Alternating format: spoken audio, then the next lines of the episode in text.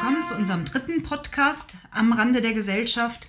Heute mit Benedikt Kaiser, Dr. Erik Lehnert, Götz Kubitschek und meiner Wenigkeit Ellen Kositzer. Ich glaube, mittlerweile erkennt uns an den Stimmen. Ja, mhm. heute ohnehin.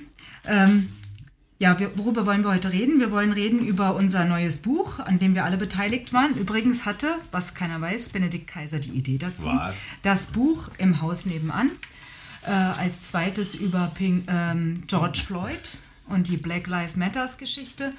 Und ähm, ausklingen lassen wollen wir es mit der Affäre Kalbitz, die sich zu einer Anwaltaffäre Affäre Meuthen, würde ich sagen. Affäre, Affäre Meuthen, ich würde auch sagen. Auszuwachsen.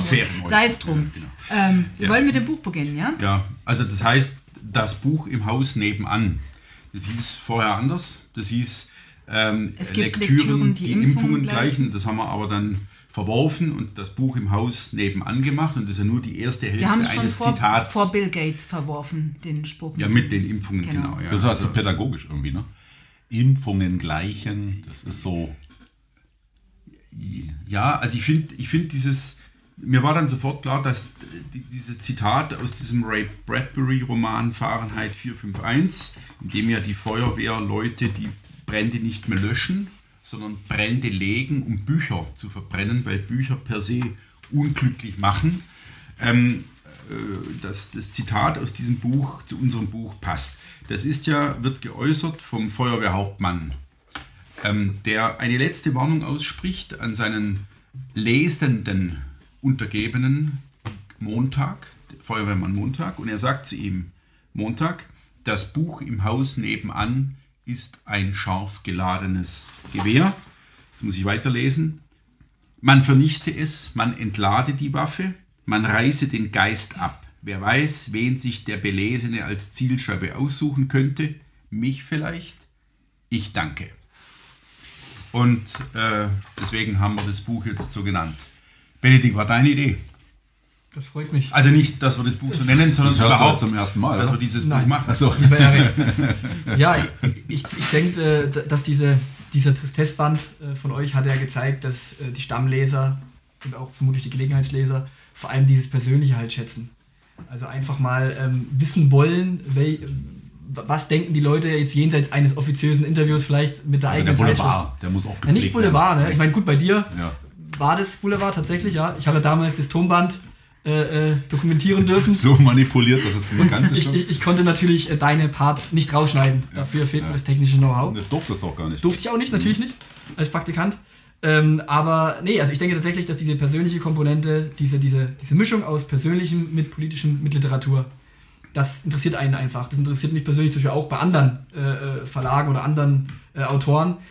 Man will doch einfach mal wissen, wie kommen die zu einem Buch, was macht das Buch mit ihnen, äh, welche Wege geht es dann und was ich in unserem Milieu halt noch spannender finde eigentlich, dass die ähm, unterschiedlichen Leute unterschiedliche mhm. Bücher lesen und dass äh, sie wirklich individuelle Zugänge finden. Also es gibt, die, wir hatten ja dieses Thema schon so oft mit diesem Kanon. Mhm. Dieser Streit, gibt es einen rechten Kanon oder nicht? Und ich denke, bei diesem Buch im Haus nebenan, bei dem Titel sieht man wirklich, äh, irgendwie ist es dann doch bei, jemandem was, bei jedem was anderes. Ja, leider gibt es keinen Kanon. Leider, ja, ja, Leute, die also, sagen gut, ja. oder? naja, ich finde es nicht nur gut, dass es keinen wirklichen Kanon gibt. Wir haben es ja auch immer relativiert. Es gibt ja aus meiner Sicht schon, egal wie jetzt die Zugänge waren, ich glaube auch, dass wir darüber mal sprachen, Benedikt, im Lektürenheft der Sezession, vielleicht erinnerst du dich. Ja. Ähm, dass es natürlich ganz unterschiedliche Zugänge gibt. Also man weiß nicht, für wen die berühmte Tür äh, nach Narnia hinein in welchem Kleiderschrank oder in welcher Gartenpforte geöffnet wird. Also um mal mhm. äh, dieses Bild zu verwenden. Wenn er dann aber drin ist in unserem Milieu, wird ihm schon nahegelegt, dass man Gehlen zu lesen hat, dass man Jünger zu lesen hat, dass man Schmidt zu lesen hat, mit Sicherheit mittlerweile auch, dass man Uwe Krüger zu lesen hat. Das ist ja ein Titel, oder ein Autor, den Sie äh, stark machen in unserem neuen Buch? Wobei ich äh, anzweifle, dass der Zugang in unser Milieu heute zuvörderst lesend geschieht. Also das, das, das glaube ich nicht. Das ist, äh, bedauere ich sehr, deshalb ist unser Buch auch umso nötiger. Ähm, ich, ich, sehe das so, wenn ich die, die jungen Leute auf Twitter oder auch hier auf den Akademien sind, die kommen nicht übers Buch zu mhm. uns. Die kommen nicht über die Schlüsselwerke. Ja, das war ja auch ein sehr verdienstvolles Buch, was das IFS rausgegeben hat, die kommen nicht darüber zu uns. Mhm. Umso besser, wenn wir sie jetzt damit anfixen könnten. Für mich selbst wollte ich ergänzen, dass ich die. Entschuldigung, jetzt muss ich Ja? unterbrechen und sagen, das ist mir jetzt wieder zu schwarz-weiß. Also es gibt durchaus eine Menge Leute, die wirklich übers Lesen zu uns finden. Und es gibt andere, die natürlich über Sellner oder Twitter oder ähm, keine Ahnung, eine Negativberichterstattung zu uns finden. Aber der, der, der Leser, der ähm, merkt, er leidet hier an Unterernährung, weil er nur irgendwelchen linken Kram liest, äh, Entschuldigung Benedikt, ja, ähm, oder, oder halt Mainstream-Kram. Und der sagt, das reicht ihm nicht, dieses Brot ist ihm zu trocken oder zu wenig interessant belegt. Ähm, er braucht was anderes für seine geistigen Geschmacksnerven und dann findet er irgendwann eben zu uns. Naja, das ist, unsere Funktion ist ja die Hinführung zum einen. Ja? Also insofern stimmt das schon. Die Leute lesen irgendwas im Internet, vielleicht auch mal eine Sezession und dann. Aber in der Regel ist es nicht so, dass sie Heidegger gelesen haben und so, oh, da kommen wir jetzt mal zur Sezession. So rum läuft es in der Regel Das nicht. stimmt, so. Und insofern hat auch dieses Buch, so schade ich es finde, dass kein Kanon daraus geworden ist, ja, was auch ganz natürlich ist, finde ich es dennoch gut, dass hier doch eine relativ individuelle Zugänge zur Lektüre geboten werden. Ja, und es insgesamt doch sowas gibt, wenn man das alles, ich habe es nochmal gerade durchgeguckt, ähm, wir kommen mal gleich zu den Autoren, dass man sagen kann, wenn man das alles mal gelesen hat, dann hat man zumindest so deutsche Literatur und Geistesgeschichte des, sagen wir mal, sehr, sehr, sehr späten 19. Jahrhunderts und 20. Jahrhunderts zumindest dabei. Ansonsten finden wir jetzt nicht viel Ausgreifendes in anderen Zeiten, was auch verwunderlich wäre. Ellen, ich unterbrach sie.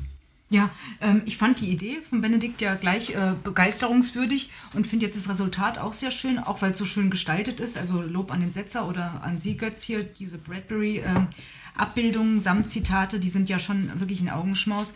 Aber mir fiel es dann ähm, doch sehr schwer, meine eigenen tatsächlichen Impfungen zu schildern.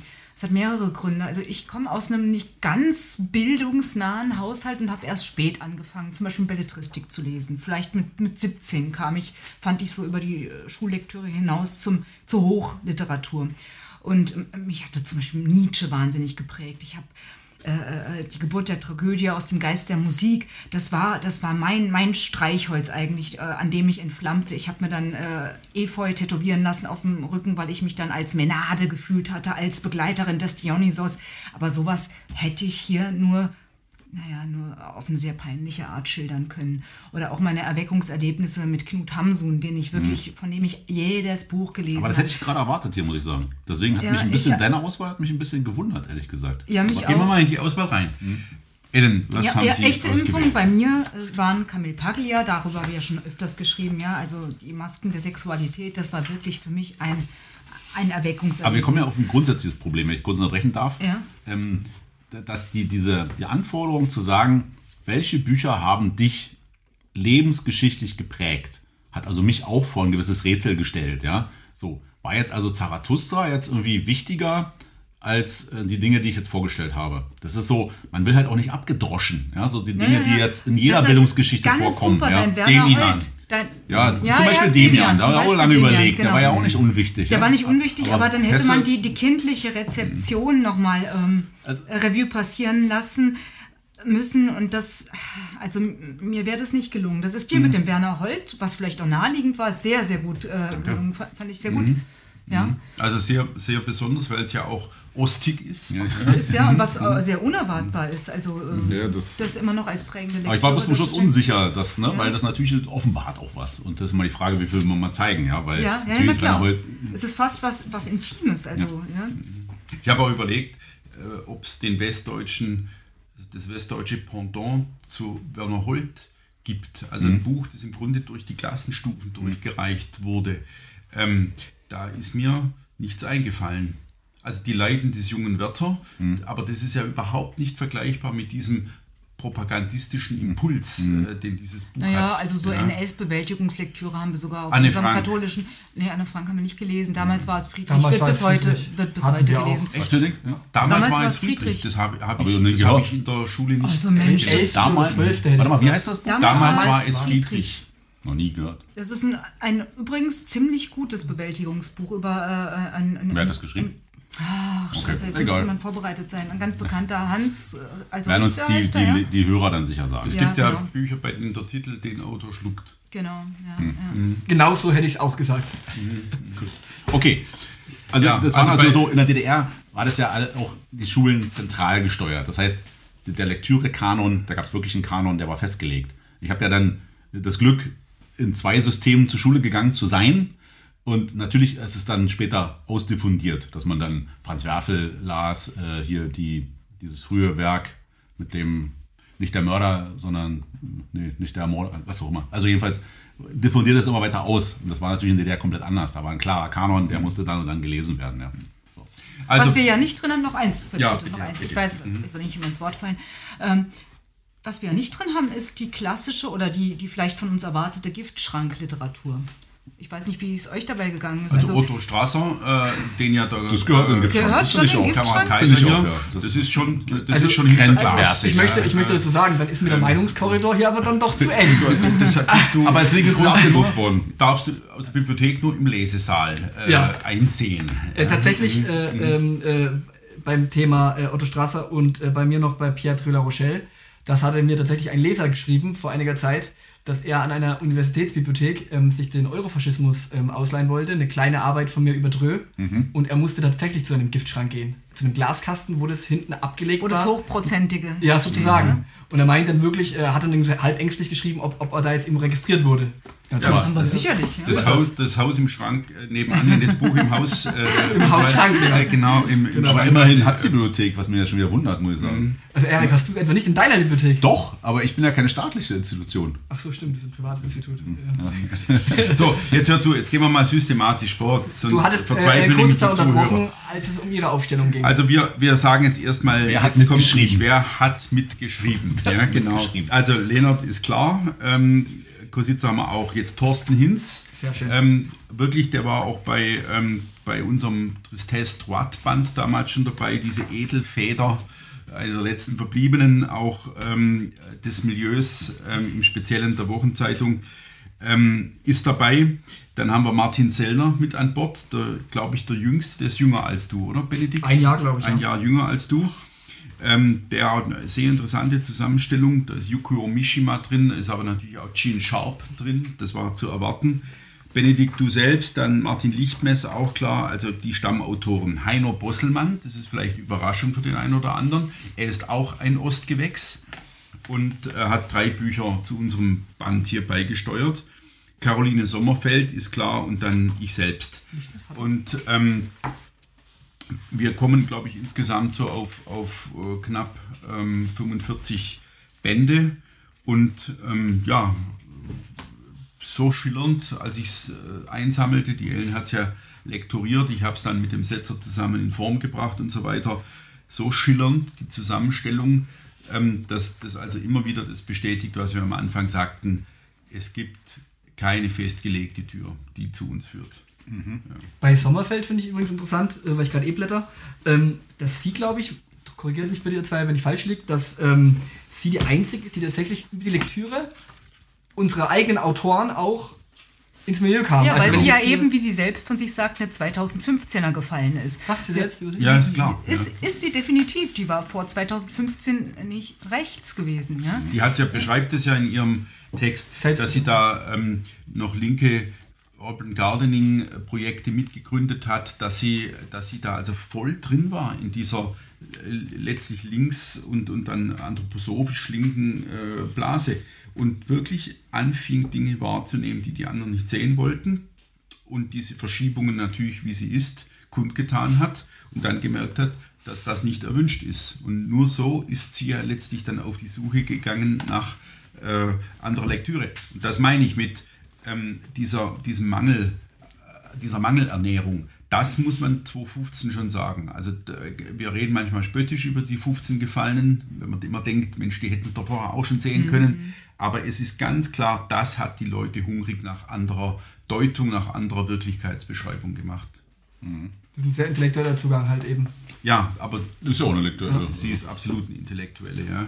Ähm, also die, die ähm, Wollen wir ein paar Beispiele mal nennen, vielleicht? Das Also ich wollte eins noch sagen, Ja. ich kam mir ja dann am Ende selbst äh, bei meinen Beispielen wirklich vor wie der klassische Rechte. Ich glaube, das ist beinahe der klassischste Kanon von allen. Also Mohlers faschistischer Stil, Gehlens Urmenschen Spätkultur, Jüngers abenteuerliches Herz, Kleppers der Vater und das Einzige, was ein bisschen aus der Reihe tanzt, ist dann halt Christoph Franzmeyers Letzte Welt. Aber das ist schon, ähm, das ist schon Pflichtlektüre. Ja. ja. Ja.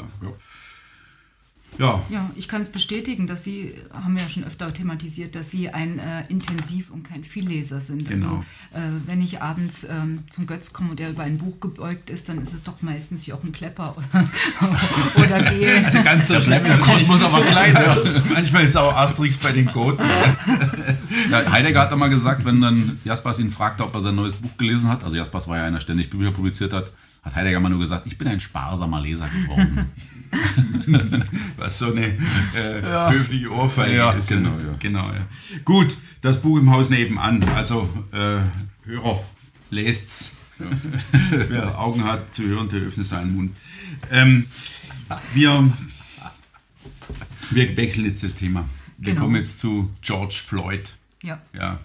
Ja, und damit ja im Grunde zu einem unserer äh, Mitautoren, nämlich äh, Martin Lichtmess. Der hat das ja, würde ich sagen, in vier Beiträgen in der Sezession im Netz mustergültig aufbereitet. Aber ich habe jetzt hier, bin hier schon wieder irgendwie ins Wort gefallen. Ne, ich wollte doch gar nicht sagen. Ja, Achso, ja. ja. Ja. Also, Ja, schade, also dass das nicht ich, hier ist. ich, ähm, ich meine, dass Lichtmess die, die eine Möglichkeit ist, Mhm. auf sowas zu reagieren. Also die eine Möglichkeit, er hat das erschöpfend durchdekliniert, er hat wie ein Eichhörnchen alles zusammengesammelt, was es zu diesem äh, äh, Thema und diesen Entwicklungen, die- diesen, diesen völlig irrsinnigen Entwicklungen zu sagen gibt. Also da wird ein Krimineller von einem, ähm, naja, sagen, herzlosen Polizisten ums Leben gebracht. Ja? Und, ähm, und dann äh, demonstrieren eine Woche später in Dresden 10.000 Leute ähm, für, äh, für die Wichtigkeit schwarzen Lebens auf der Welt und so weiter. Das ist eine Dynamik, die vollkommen irrsinnig ist.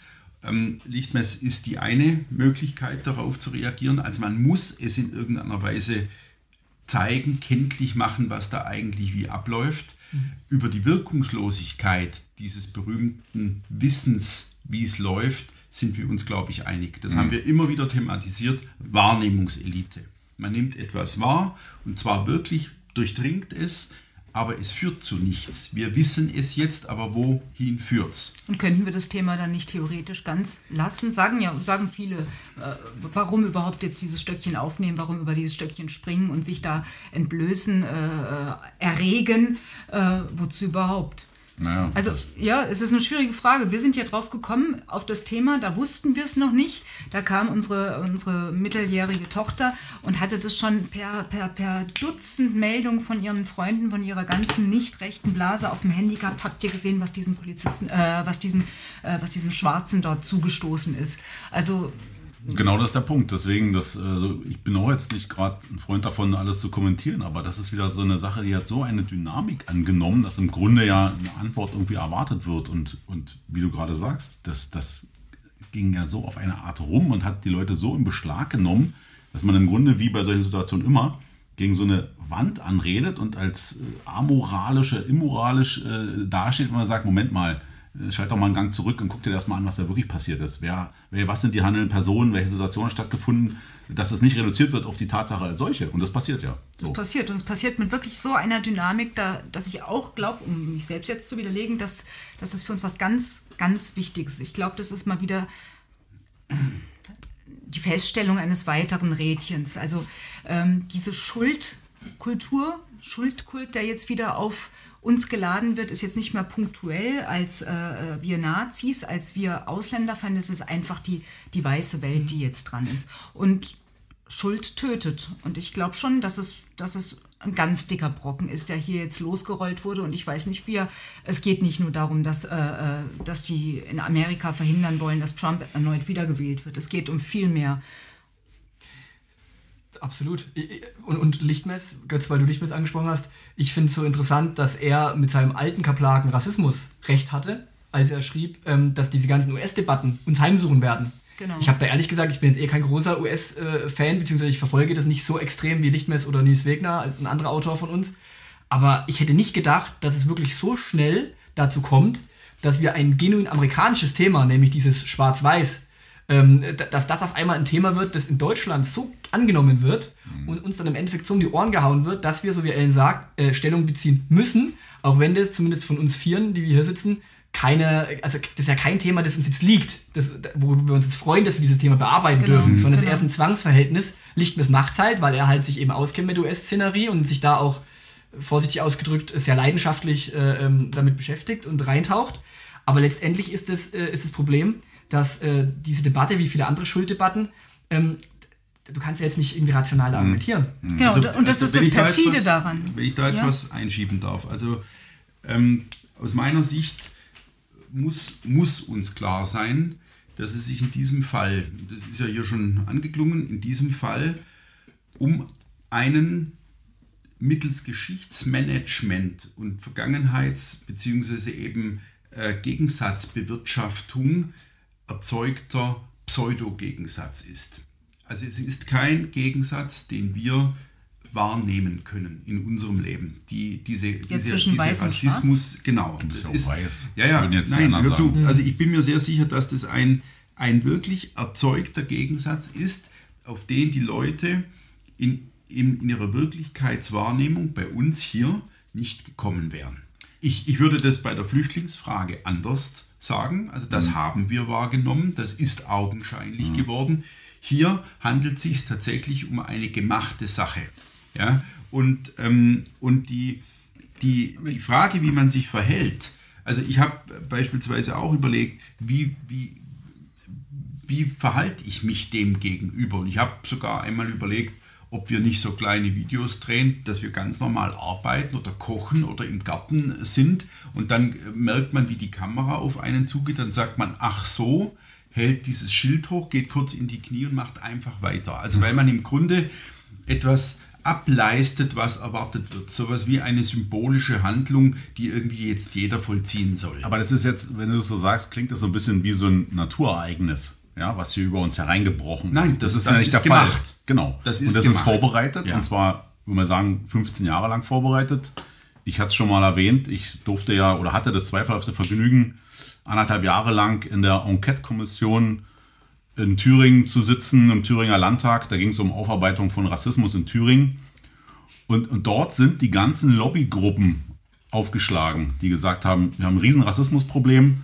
So, das waren in der Regel Leute, die davon leben, dass es dieses Problem, was es nicht gibt, angeblich gibt. Ja, die haben da ganz große Wort geführt. Die haben dann ihre Zeugen aufgeführt, was die dann zu Protokoll gebracht haben. Also die Betroffenen von Rassismus war sehr überschaubar. Ja, also wenn man jetzt mal bedenkt, was auf der anderen Seite teilweise passiert, also auch antideutschen Rassismus und solche Dinge, wenn man das so bezeichnen möchte. Ehrenmorde. Ehrenmorde. Und dann die dritte, das waren die, die damit ähm, staatlicherseits zu tun haben. Polizisten, Lehrer, Verwaltung, Gerichte. Und die alle haben natürlich gesagt, also das Problem tut uns leid, das, das gibt's nicht. Und was war die Reaktion? Ja, struktureller Rassismus. Ihr könnt das Problem ja gar nicht sehen, weil ihr strukturell rassistisch seid. Und mit diesem sind wir auseinandergegangen, gab es ein großes, äh, wurde große Endprodukt dann produziert hier, äh, Abschlussbericht, der ja natürlich nur eine Aussage hat. Es gibt ein riesiges Rassismusproblem, das ist verdeckt, das muss aufgedeckt werden und es muss betreut werden. So. Und mit dem, dann haben wir natürlich ein Gegenvotum geschrieben, aber das ist ja, als ob man es nicht geschrieben hätte. Und auf diesem Boden, na, du siehst ja dann, was passiert, wenn das kommt, dann, die haben alle schon die Leute in petto, die sich dann in den Medien dazu äußern. Also, wo man sich dann mal fragt, wo waren die denn So, vorher? und jetzt ist das genau der Punkt. Du, ihr habt ein Gegenvotum geschrieben. Du Genau. warst ja für die AfD dort, also Ja. für die Höcke-Fraktion. Ihr habt ein Gegenvotum geschrieben. Das ist immer der Versuch zu retten, irgendwie zu retten, was zu retten ist. Ich weiß gar nicht, was es eigentlich ist. Was trägt es denn aus? Und die Frage ist, lohnt sich die Lebenszeit? Du hast Nein. einen Erkenntnisgewinn, aber lohnt sich die lohnt Lebenszeit, sich nicht. sich mit diesen, mit Wozu diesen Politik? Genau, das war Klammer sozusagen. Dr. Erik. Jetzt fällt mir wieder ein, welches Buch ich eigentlich in das Buch im Haus nebenan als meine Lektüre einführen wollte. Nein, aber erstmal unabhängig davon, es ist vergeudete Zeit, ganz klar, und man macht sich damit äh, zum Mitspieler. Ich habe das äh, sozusagen am, am Dienst, als Dienst einer Bewegung begriffen, weil es äh, so viele Leute gab es nicht, die dazu bereit waren. Wir kennen alle die, die Leute, die sofort hingeschmissen haben, als mit diesem, äh, mit dem, äh, System die, da die einmal nach zehn Minuten angefasst gefühlt haben. Ja, genau. Und äh, das, das wollte ich dann nicht und hab das, haben das halt durchgezogen. Ja? Aber äh, ja, vergeudete Lebenszeit. Die, die, die Frage ist halt, ähm, als, als, als Libertärer, als der ich manchen gelte, obwohl ich es nicht bin, kann man Hans-Hermann Hoppe ja einführen. Der hat ja, der, hat ja, der hat ja mal gesagt, man kann über in seinem Demokratiebuch, ähm, und das finde ich ja wirklich gut, ist Spaß beiseite, da hat, da hat er auch die Frage gestellt, ob man gewisse Dinge einfach nicht mehr rational begegnen sollte, weil man eben die Zeit verliert, ob man stattdessen mit Verhöhnung und einfach nur noch versucht, das irgendwie verächtlich zu machen. Diese Macht haben wir natürlich aber auch nicht. Die Macht haben wir nicht. Die Macht genau. haben wir nicht, aber, äh, äh, weil äh, der Name Sellner ja auch schon viel, das habe ich bei Twitter mit Interesse beobachtet, dass er zum Beispiel als letztendlich als Einzelperson mit einem Account es schafft, äh, in Österreich jetzt große Konzerne vor sich herzutreiben, indem er einfach mal schreibt, ähm, äh, also er verlinkt einen Konzern äh, im, im Kontext Black Lives Matter. Und ähm, er findet es irgendwie gut, die, dass sie noch nicht sich dazu geäußert haben. Und weiß natürlich genau, sie jetzt kommt sofort, genau, jetzt beugen sie sofort. Und, und er hat es wirklich gemacht bei einigen, ich nenne jetzt keinen Namen, aber er hat es bei einigen gemacht. Bei Mana zum Beispiel. bei, ja, genau, bei den Keksen irgendwie. Ne? Ja, ja. Und dann direkt drunter und direkt haben die drunter geschrieben, äh, natürlich, äh, Zelda, wir sind gegen dich, äh, benutze unsere, äh, unsere Marke nicht, Black Lives Matter und wir kämpfen gegen Rassismus. Ich hab's dann auch- hat er es weitergemacht und, und das ist ja hoppeanisch letztendlich, dass, er, dass Zelda einfach sagt, okay, ich lasse jetzt mit meinem Zelda Live oder wie das Programm heißt und äh, versuche jetzt nicht irgendwelche Fakten zu bringen und irgendwelche Statistiken mit Kriminalität, wie viele Schwarze töten Schwarze, wie viele Weiße töten Schwarzen, Hispanics, bla bla. Hm. Nö, einfach mal nicht machen, sondern einfach mal lachen. So, und dieses Lachen, äh, äh, das ist ja auch äh, vielleicht befreiend in dem Sinne, weil man eben ratlos und ohnmächtig ist. Die man Frage bleibt ist, nur noch lachen. Ja, ja, also für uns ist es lustig, aber die Frage ist, wie viele Leute können darüber lachen. Also ich fand es auch gut, dass er fragte, nennt mir den nächsten Konzern, Ja, den ich ja. von mir hertreiben darf. Ja. Ja, von der Analyse her. Ich komme jetzt wieder mit David Reisman an. Den hatte ich schon zitiert in, ähm, in unserem äh, Tristesse Droite. Ja, The Lonely Crowd, der ja unterscheidet zwischen ähm, den traditionalen Gesellschaften, wo die Scham vorherrscht. Ne, das kennen wir heute gar nicht mehr. Also Ehrverletzung ist, ist, ist, ist für uns kein, kein, kein Ding. Gehen Das Sie sind, mal zur Burschenschaft der Nubia. Wenn Sie zu einem sagen, er sieht aus wie ein Mathematiker, das dann haben sind- Sie gleich ein Das Gefecht sind am Hals. Relikte und Residuen, aber äh, in, unserer, in unserer Normalgesellschaft nicht. Es gibt ja dann die Schuld, die Schuldkultur. Das ist die der industrialisierten Gesellschaft, wo man äh, eine Schuld auf sich lädt, von Schuld sich, das ist vorherrschende Gefühl. Christlich. Die kann man, ja genau, kann man los, äh, loswerden durch Buße, Konfession, also Bekenntnis und durch Sanktion. Das Neue ist aber dann die Angstgesellschaft. Das ist die postindustrielle Gesellschaft laut Riesman. Und übrigens nicht nur Riesman, das ist eine ganze soziologische Schiene, dieses äh, Kultur, Kulturdifferenzialismus, ähm, die eben sagt, dass heute die Angst regiert. Und das finde ich überdeutlich im Fall von Black Lives Matters, dass dann diese Firmen sich vor sich, äh, sich, sich ähm, treiben lassen zu dem Kniefall. Dass diese Männer, ich glaube ja, ich kann es kaum fassen, dass das keine Fakes sein sollen, die jetzt äh, als Memes und als, als Videos und Bilder rumgereicht werden, wie die sich ein Joch aufbinden lassen und so sorry auf ihre T-Shirts schreiben lassen. Das sind keine Fakes, das ist, es ist die Wahrheit und da herrscht die blanke Angst. Sag mal so, das mag sein, das, lass uns mal auseinanderhalten. Also die Konzerne, die fahren, glaube ich, eine andere Politik. Nämlich, äh, ich habe durch Zufall gestern gelesen, ähm, dass die Kaufentscheidung der US-Amerikaner zu 60% davon abhängt, wie sich die Konzerne zu diesem Black Lives Matter-Ding stellen.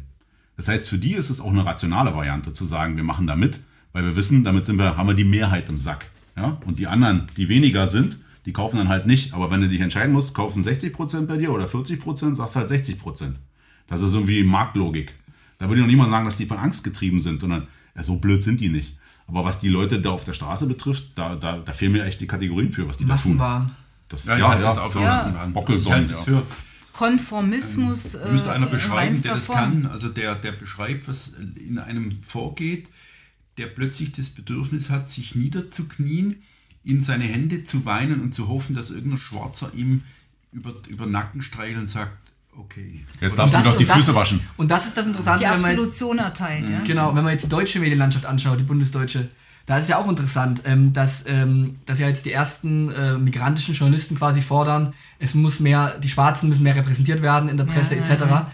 Und dass die Autoren aus diesem Spektrum, die sich bisher dazu geäußert haben, in der Zeit zum Beispiel, ja aber gerade diesen, diesen, äh, diesen Gang auf die Knie nicht respektieren, sondern sie gehen weiter. Also ein Journalist, den ich jetzt vergessen habe, der hat auch irgendwie äh, äh, Ohanwe oder so, glaube ich, der hat dann irgendwie geschrieben, nein, äh, ihr Weiße, ihr müsst euch gegenseitig denunzieren, wenn ihr quasi das Gefühl habt, der Geil. Gegenüber ist rassistisch. Geil. Also so, eine, so ein Kreislauf der Denunziation und der ewigen Ja, und das sagt ihr mir jetzt, dass Angst Kniegangs. nicht das vorherrschende Gefühl sein sollte. Ja, ich denke, das ist, du hast ja das Wort Konsumismus gerade Also verwendet. ich ich würde glaube, das ist eine konsumistische Hilflosigkeit. Rebellion. Du weißt, ähm, du, du hast ein Geschichtsbild eingeimpft bekommen über 30 Jahre. Du hast eine Infragestellung ähm, des weißen Treibens auf der Erde eingeimpft bekommen äh, und so weiter und bist hilflos. Du weißt nicht, ob der andere nicht recht hat. Also genau. geht es denen wirklich so schlecht, weil wir so scheiße sind. Und das ist... Ähm, das ist, du darfst das ja auch nicht vermischen. Also die, die, die Frage, was in der dritten Welt los ist, hat damit überhaupt Nein. nichts zu tun. Naja, Ich meine jetzt an die zu. Schwarzen in, in, in, in, Amerika. Da war Natürlich. doch dieses sensationelle Interview mit dem äh, mit, mit diesem schwarzen Professor in der NZZ, dessen Namen ich jetzt dummerweise nicht im Kopf habe. Ähm, schade, der ist irgendwie 72, war einer der ersten Professoren, die überhaupt in, ähm, in Harvard da rankamen. Und der hat gesagt, es gibt natürlich ein gewisses koloniales Erbe oder ein gewisses Erbe der Sklaverei, aber das ist 150 Jahre her. Und dass die Schwarzen nicht studieren konnten oder nicht auf derselben Bank sitzen durften, ich weiß, ist 60 Jahre her. Wenn man es in diesen 60 Jahren nicht schafft, zu sagen, man, man geht jetzt mit aller Unterstützung, die man bekommt, sogar mit einer positiven Diskriminierung, wie diese ganzen Quoten, die es Action, ja. genau Mhm. gibt, man geht nicht ran und sagt, jetzt holt man alles auf, was man nicht äh, durfte zuvor. Dann ist man irgendwann auch selber daran schuld, wenn man es nicht schafft. Das ist, er, er, er hat den. Ball wirklich zurückgespielt und hat gesagt, das ist eben, also diese, diese Familien, die sind nicht äh, zu großen Teilen nicht in der Lage, sich so aufzustellen und so zu agieren und diesen Leistungsdruck auch auszuüben auf die eigenen Kinder, dass daraus was wird. Das war schon ein ziemlich krasses Interview. Ja, weil du aber sagtest, Dritte Welt hat damit gar nichts zu tun. Aber das führt ja diesen Claim, diesen Slogan Black, Lives Ma Black Lives Matter total ad absurdum. Also äh, Black Lives, ja, Amer äh, Afrika hat äh, 1,2 Milliarden Einwohner. Es, das sind zu 90 Prozent echte Shithole-Staaten. Wenn du jetzt sagst, äh, jedes, Recht, äh, jedes Kind hat ein Recht auf sauberes Trinkwasser, das ist genauso hohl wie Black Lives Matter. Ja? Äh, in diesen Shithole-Staaten äh, werden sich die Einwohnerzahlen bis 2050 gemäß UN auf 4,4 Milliarden erhöhen. Ich will da was anderes Und, hinaus. äh, ich will da darauf hinaus, dass, dass das hat. Die Leute, die jetzt hier Black Lives Matter schreien, die haben doch überhaupt keinen. Ja, aber die haben da einen blinden Fleck. Genau. Deshalb ist das so hohl. Genau, Deshalb ist das so genau. da gebe ich dir völlig recht. Das haben wir uns vielleicht missverstanden. Sondern es geht darum, das interessiert ihnen Scheiß. Sondern es geht im Grunde nur darum, hier politische Hegemonie zu erringen. Und das könnte auf diese Art und Weise. Und weil du sagst, äh, diese, diese Stimme des Professors da zitiert hast, das ist ja eine Stimme der Vernunft. Der sagt, irgendwann ist mal gut. Aber wir wissen alle, äh, spätestens durch Lektüre, dass seit 45 mit ist mal gut vorbei ist. Gibt's nicht.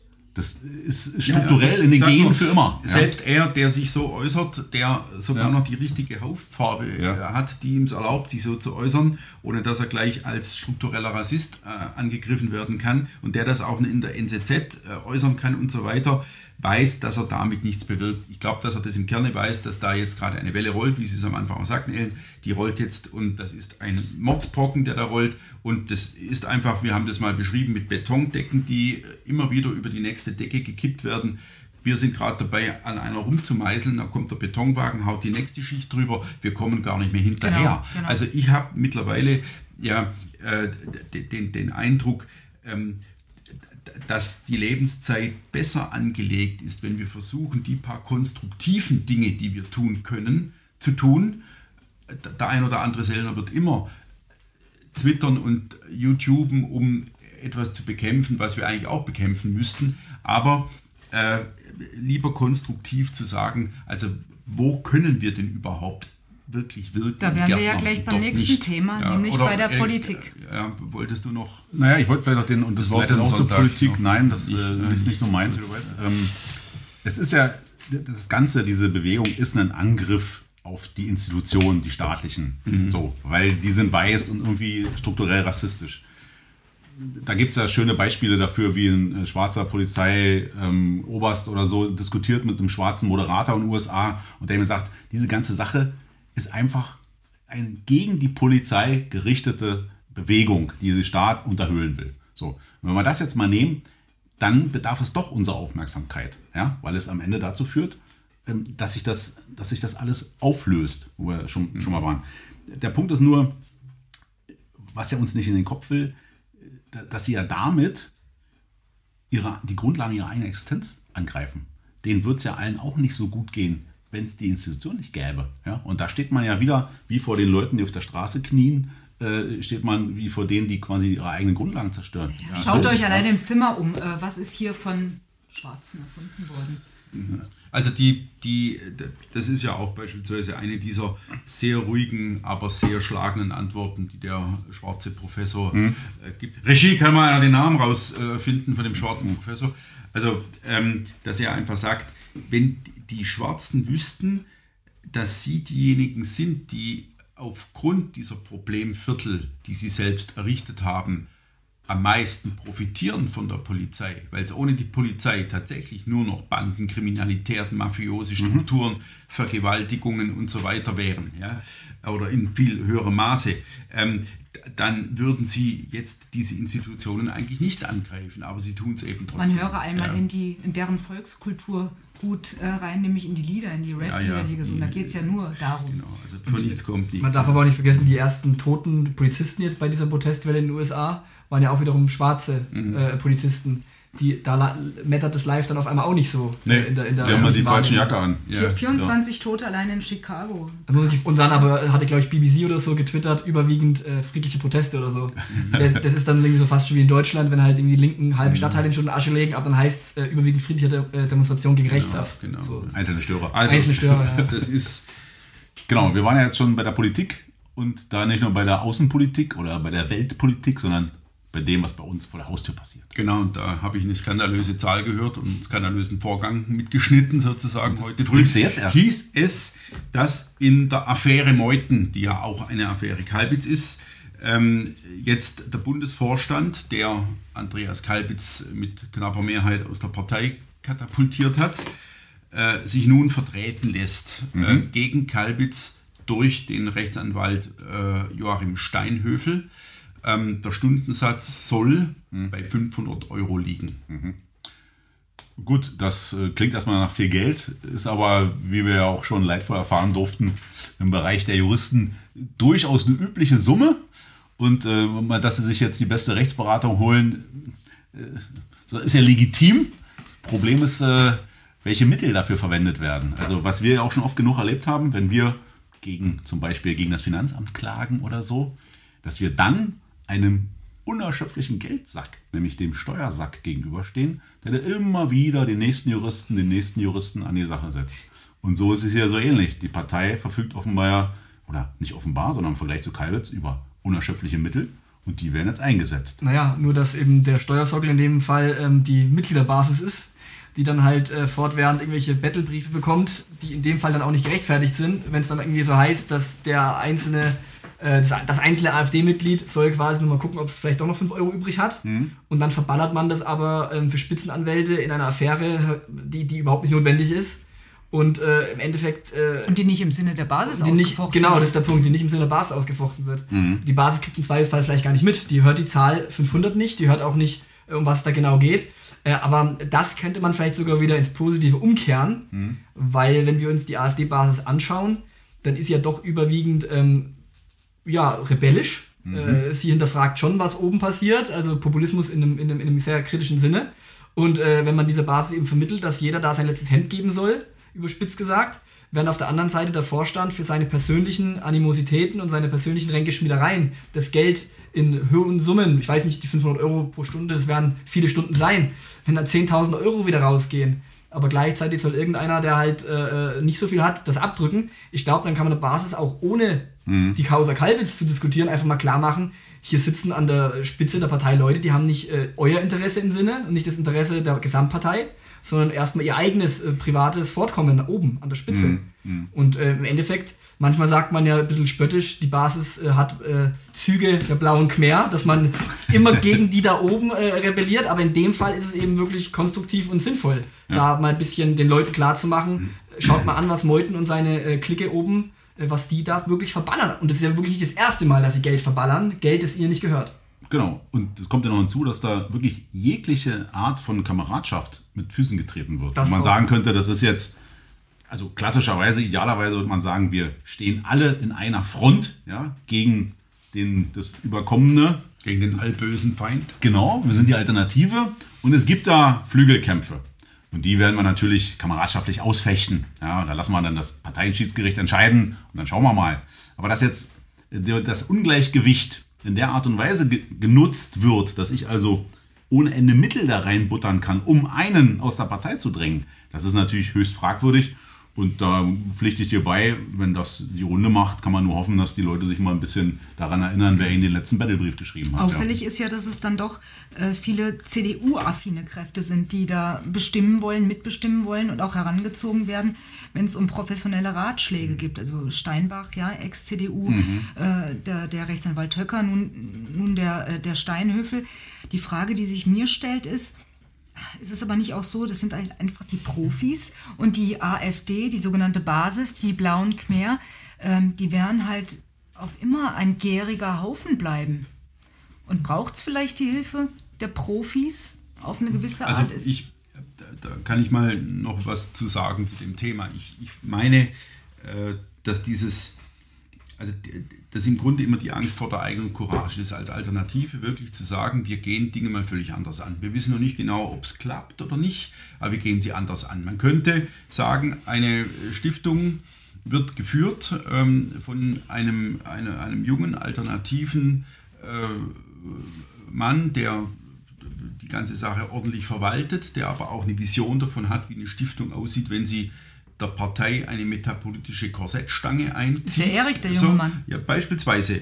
Und, ähm, ähm, und dann, äh, also jemand, der wirklich alternativ denkt und der nicht diesen 40 Jahre CDU-Stallgeruch hat, der ihn immer wieder dazu bringt, äh, zu sagen, ähm, das ist eigentlich eine Partei, die ich liebte und sie hat mich verraten und jetzt muss ich gehen, aber ich will es ihr zeigen auf eine Art ähm, und, und ich denk, bessere CDU genau und, und mach, mach die CDU daraus, die ich eigentlich wollte. Und das, ähm, so, ich, ich würde da äh, immer von einem, von, von einer, auch von einer äh, Form der Einfallslosigkeit sprechen. Also diese Partei verhält sich einfallslos. Die, die, hat, die hat keine Fantasie, äh, wie man Dinge wirklich mal ganz anders anfassen kann, wirklich alternativ. Wie du es vorhin sagtest, äh, in einem Gespräch, Erik, als das Mikrofon noch nicht lief, ähm, man muss immer wissen, wer ist Koch und wer ist Kellner. Und der mhm. Koch muss ein alternativer Typ sein und der Kellner, das kann dann von mir aus auch ein ehemaliger CDU-Mann sein oder eine ehemalige CDU-Frau, die da einfach Bescheid weiß, wie vielleicht bestimmte Prozesse ablaufen. Aber das ist ja fast niedlich, ja. wenn Sie sagen, dass der Erik äh, aus Einfallslosigkeit jetzt von Leuten wie der Frau Steinbach geschasst wurden. Das ist ja. ja nee, der wurde geschasst, weil die Leute denken, dass es in diesem Parteiensystem, in diesem Beutesystem, das die Parteien aufgemacht haben, anscheinend nur einen Weg gibt, um sich an der Beute beteiligen zu können. Und dass sie diesen, mhm. diese sich an der Beute beteiligen wollen, auch über alternatives Verhalten stellen. Also, also wir brauchen ja, keine gut, zweite ja. Konrad-Adenauer-Stiftung. Das ist einfach mal klar. Genau. Ja, wenn wir die kriegen sollten als AfD, was ist es dann? Ja, dann brauchen wir keine AfD für. Ich denke auch, also was, was du angesprochen hast, Ellen, mit der Professionalisierung, ob man die Profis braucht. Ähm, ich würde da auch, äh, äh, also auf der einen Seite sagen, ja, man braucht die. Und ich finde auch, dass es völlig legitim ist, dass ein Anwalt, der sich in irgendeiner Sache einschaltet für unsere Zusammenhänge, der darf CDU-Mitglied sein, der darf meinetwegen auch ein grünes Mitglied sein, wenn er natürlich die Sache für uns am besten vertritt im Juristischen. Das Problem ist aber natürlich, dass diese Leute eben ihren Habitus mitbringen, ihre, ihre alten Gewohnheiten mitbringen, wenn sie politisch dann wirken wollen. Also ein Anwalt, der einfach nur seine Juristerei macht, das ist, das, dann ist er halt CDUler. Aber hier, Götz hat es ja angesprochen, wenn man die Stiftung anschaut, die einem im Endeffekt eine schlechtere CDU 2.0 dann anstrebt, offensichtlich, ähm, oder ähm, andere CDU-nahe, Werteunion-nahe Leute, die in der AfD scheinbar ähm, äh, ja, akzeptiert werden als Einflüsterer und als, als maßgebende Akteure, nur weil die in der CDU waren, als ob das irgendwie ein, ein, ein Eigenwert wäre. Ein ist doch jetzt die junge Freiheit, die ja voll eingeschaltet ist in diese Affäre Meuthen und für Meuthen streitet publizistisch, lässt, patzelt der ja, in Sachsen Wahlkampfberater mhm. im Wahlkampf der CDU war, in, lässt, lässt JF Patzelt erklären, wie er sich die AfD wünscht, damit sie koalitionsfähig wird. Und das ist so ein Interview, in dem es im Grunde um Entgiftung geht. Also die AfD muss entgiftet werden und dann fünf Jahre muss sie ruhen und dann ist vielleicht und so weiter. Und das wird ernsthaft ähm, angeführt als Stimme der Vernunft im Kampf gegen irgendwelche Kräfte, die die AfD äh, rechtsradikal kontaminiert hätten und so weiter. Ja. Also das finde ich ähm, schon ähm, mehr als augenfällig derzeit, dass wir immer wieder auf diese, auf, auf diese Einfallslosigkeit stoßen oder auf diese... Nein, das ist keine Einfallslosigkeit. Die haben einfach eine andere Idee vom Spiel. Das Idee der Leute, die Kalbitz rausgeschmissen haben und was ich wirklich eine absolute Sauerei ist, weil das jetzt auf dem Rücken ausgetragen wird, ist doch die, durch Wohlgefallen Anteil an der Macht zu bekommen, partizipieren zu können, sowohl finanziell als auch machtmäßig und so weiter und so fort. So, das ist eine, aus meiner Sicht eine legitime Idee, die zu haben. Aber die hat natürlich nichts damit zu tun, unter dem die AfD mal angetreten ist, Ja. nämlich eine Alternative zu sein. So. Und da, das sind alles bloß diese ganzen Gefechte. Ob es jetzt Kalbitz aber ist das die meine ich Stiftung. mit Einfallslosigkeit. Ja, was heißt, na, die haben ja doch eine Idee. Die, ja, die, doch, aber sie ahmen im Grunde Ja, die okay. Altpartei Ja, nach ja, ja, ja. und sagen halt, wir haben dann noch so eine eigene rote Mütze auf und deswegen sind wir anders, weil die anderen eine blaue Mütze auf haben und so weiter. das Wir haben Peinliche die- ist jetzt die- noch, dass- mit der roten Mütze und los geht's. dass der, der, der Verfassungsschutz dann eben, wie soll ich sagen, den Stichwortgeber Ja. gibt. Wir konnten das ja im Detail verfolgen, die ganze Kalbitz-Kiste. Wie dann wurde der Verfassungsschutz von Brandenburg mal kurz interviewt und so weiter. Und so. Und dass man sich unter dieses Joch dann beugt, ja. Das, äh, So, lass uns mal abbinden, mir schwillt schwillt die Arterie, wenn ich über Mhm. dieses Thema reden muss. Also, das ist immer wieder leidig. Gut, äh, ja. sind wir durch für heute. Gut, Ja, ja. Dann danke Bestens. an alle. Wünsche Ihnen noch einen erfolgreichen Tag.